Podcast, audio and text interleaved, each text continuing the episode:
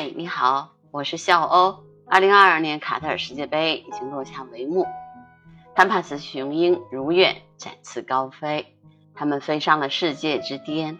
阿根廷继一九七八年和一九八六年之后，时隔三十六年再次夺冠，这个也是我一直以来的心愿。热你热爱的球星能够历经坎坷，最终能够。夺得大力神杯，加冕球王，其实你的心情是非常的激动的。我在昨天的播客里就说，感觉人生圆满。呃，真的，如果你有梦想，就一定要去追寻。从历史上讲呢，阿根廷男子足球队被叫做潘帕斯雄鹰，已经至少有二十年的历史了。那么我们今天呢，其实要跟大家仔细的聊一聊。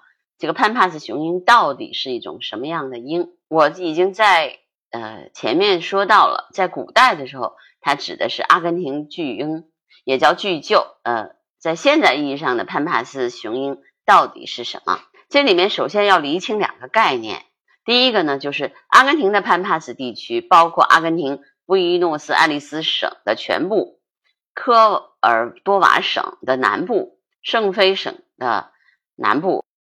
和拉潘帕省西北部，面积大约是四十三万平方公里，略小于我们国家的甘肃省。第二呢，就是自然地理意义上的潘帕斯草原，并不局限在阿根廷境内，还包括了全部的乌拉圭和巴西的最南部。潘帕斯草原呢，主要分布在由拉普拉塔河冲击形成的拉普拉塔平原的南部。西接安第斯山路，东临太平洋。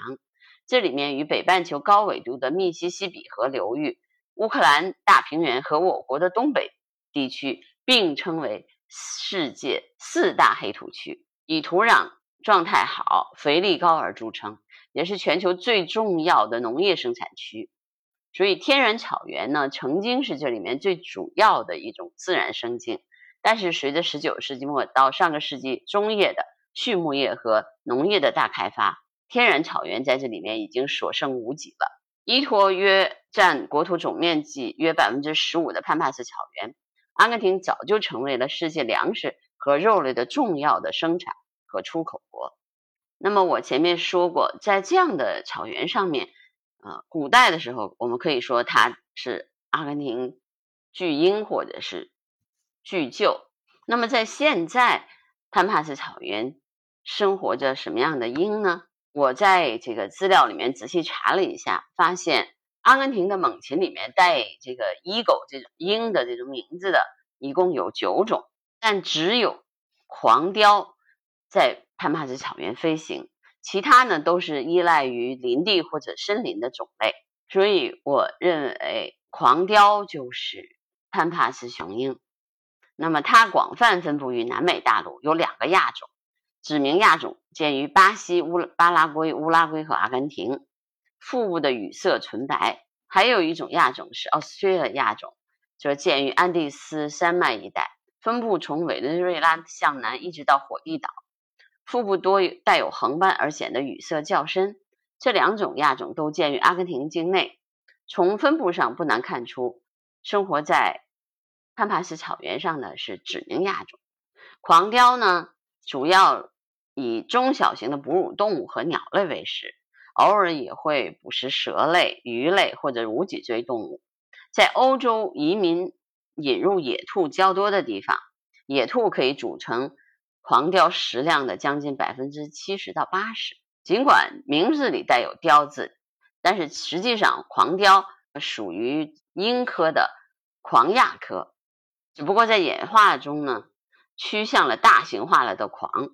狂雕体长接近七十厘米，翼展可以达两米。雌鸟的体重能够超过三公斤，雄鸟略小一些，大概是一点六到二点六公斤。确实是个大家伙，它也是潘帕斯草原空中鲜有对手的存在。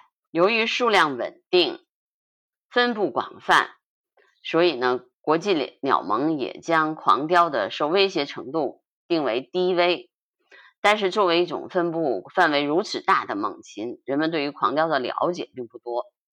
但是呢，已经有证据表明他们的生活正在受到人为活动的影响。在二零零六年的五月，在阿根廷门多萨省某垃圾场附近的一个电线杆下面，就发现了十八只狂雕亚成体的尸体，全部死于电击。所以，我觉得现在呢，我们一定要考虑到，就是我们人类的这种发展，一定会影响到野生动物，特别是这种大型的猛禽。它们的亚成体其实，在学习呃抵御人类的这个过程当中，其实还是需要付出一些代价的。亚成体的很多的鸟类我都见过，它们比如说它们不怕人，像我见过的蚁猎，那亚成体的蚁猎和这成就是成鸟存在很大的区别。我曾经见过一只亚成体的蚁猎，完全不怕人，所以其实这样的话特别容易让它受到伤害。那么我作为一个嗯观鸟爱好者的话，给在这里给大家普及了现代意义上的潘帕斯雄鹰是什么啊？大家一定要记住了，它的名字就叫狂雕。阿根廷男子足球队作为潘帕斯雄鹰的代表，已经展翅高飞了。我希望它能够永远的翱翔在潘帕斯草原的上空。阿根廷男子足球队给我们阿根廷球迷带来的快乐啊，也能够永远的持续啊，让梅西作为呃一个职业生涯非常伟大的一个球员，他加冕球王当之无愧。好，那今天的播客就到这儿了，拜拜。